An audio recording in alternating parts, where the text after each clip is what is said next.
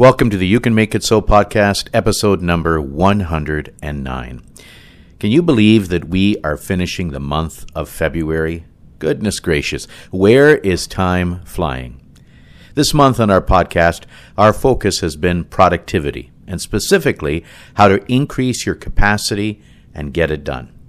We've been discussing how to increase your capacity for action and introducing the topic of uphill habits and downhill habits.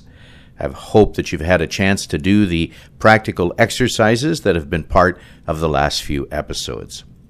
Last week, we had a great guest in the person of Thomas Park. He's the CEO and founder of a company called Retium.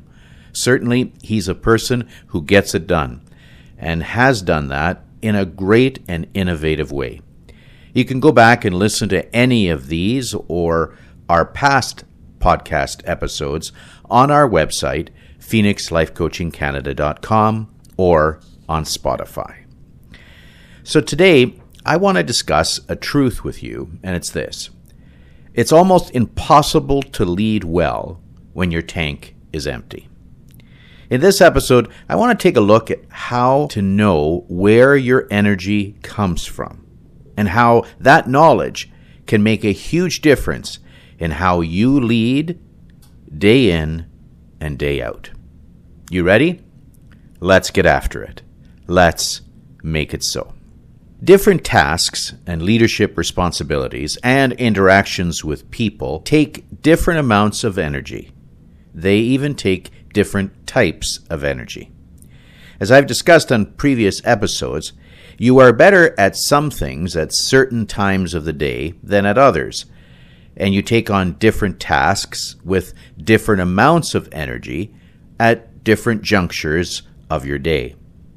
If you want to know more about what I'm saying in those two points that I've just made, go and listen again to episode number 92, where I talk about the four principles of time management, or even episode 85, where I speak about the five strategies of momentum.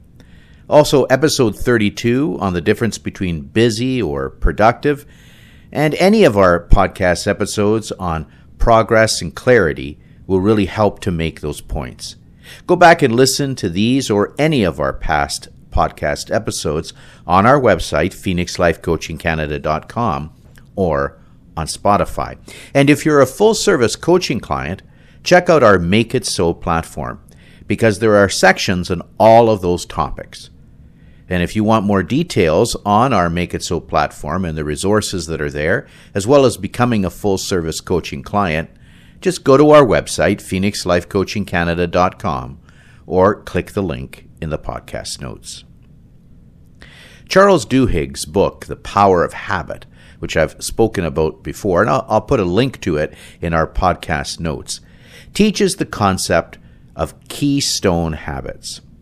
Keystone habits or disciplines are those that create other compounding or cascading positive habits or disciplines. For example, the habit of rising early in the morning before anyone else is awake in your household creates the compounding habit of working out or reading or meditating. The first gives rise to the others. And the same principle is one I like to apply to how we handle tasks, because each task demands of us something different. And there are, I believe, keystone elements to our capacity and to our productivity. All right, now buckle up here because this is going to get pretty intense, but it's also going to get pretty good. All right, generally, in the course of our day, we operate on four cylinders, if you like. We operate physically, emotionally, creatively, and spiritually. We call upon these cylinders in the same way that a computer might call upon a set of files in our hard drive. So let's do a simple example. If I'm going to the gym in the morning, I call upon my emotional cylinder to get me out of bed and to the gym. But while I'm in the gym, it's my physical cylinder that I'm calling upon. Generally speaking, the other two are not being called upon, except maybe if I'm working out too hard, I might yell out to God. Well, then maybe my spiritual cylinder is being worked at that point. But seriously, I think you get what I'm saying. So if you find yourself feeling drained, tired, frustrated, or out of energy, consider which of these you are overusing or which of those you are lacking so that you can accurately refill that energy tank. All right, let's do a deep dive here. Physically, ask yourself what rhythms, supplements, diets, exercise, routine, rest, or recreation creates peak performance, peak production, peak strength, and energy for you? Each person is different. Remember, you cannot manage what you do not measure. So experiment to see what works best for you. For example, if you have a complex morning, maybe a workout will be best beforehand or maybe it will deplete your day and you need to put it somewhere else in your agenda at some other juncture in your day. All right, let's look at emotional.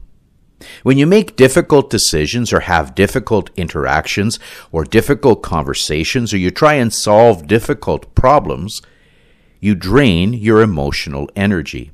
When you're emotionally depleted, it's wise to know specifically what refills your emotional tank.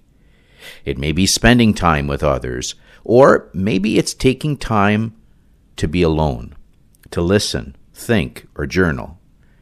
If you don't know what refuels you emotionally, you will often find yourself emotionally depleted.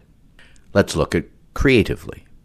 One way to refill your tank is by taking in and by giving out. Take in new information, new perspectives, new ideas by spending time with people who challenge you, learning new concepts in books, podcasts, or articles. Turn downtime into learning time. You can also refill this tank by giving out. Creatively helpful content might energize you but balance the intake with the output. If you have no output, you can easily be left frustrated. If you put out too much without refilling your tank, you're in danger of running on fumes and feeling drained, tired, and frustrated. And finally, let's look at spiritually. Even if you don't consider yourself a spiritual person, everyone has this cylinder or capacity. Spiritually, sometimes we feel past the point of exhaustion. We might even be more than physically drained or emotionally depleted or mentally worn out. It could be that we are spiritually empty. Perhaps the best place to find strength at times, to find energy, purpose, and passion, comes from trying to understand our way of living for a greater purpose. Maybe a little spiritual energy is what you really need. So, how does this all tie together? Well, when you find yourself feeling drained, tired, frustrated, or out of energy, consider which of these you are overusing or lacking. So, if your day has been filled with lots of meetings and you know yourself to be a bit more introverted, well, probably your emotional cylinder is all used up, and so you need to take on tasks that use a different cylinder. If you have had a physically straining day, maybe working on a construction site or physically moving things, well, maybe it's time to change cylinders and take on a task that uses something different, like your creativity. If your day has been filled with tasks that are pulling upon your creative juices, and you've just been sitting around the office doing all of that, well, maybe it's time to get physical or even take on a task that gives you a greater sense of perspective spiritually. All of us can lead productive lives, and all of us can increase our capacity.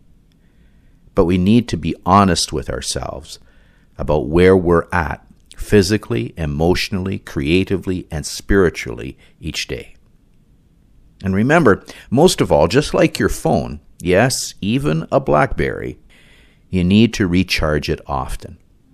Because a drained battery combined with drained cylinders is neither productive or helpful. All right, let's wrap up. If we can help you here at Phoenix Life Coaching in your pathway to personally and professionally leading with confidence and growing in clarity, and if we can help you to be more productive and effective, well, then contact us through our website, phoenixlifecoachingcanada.com.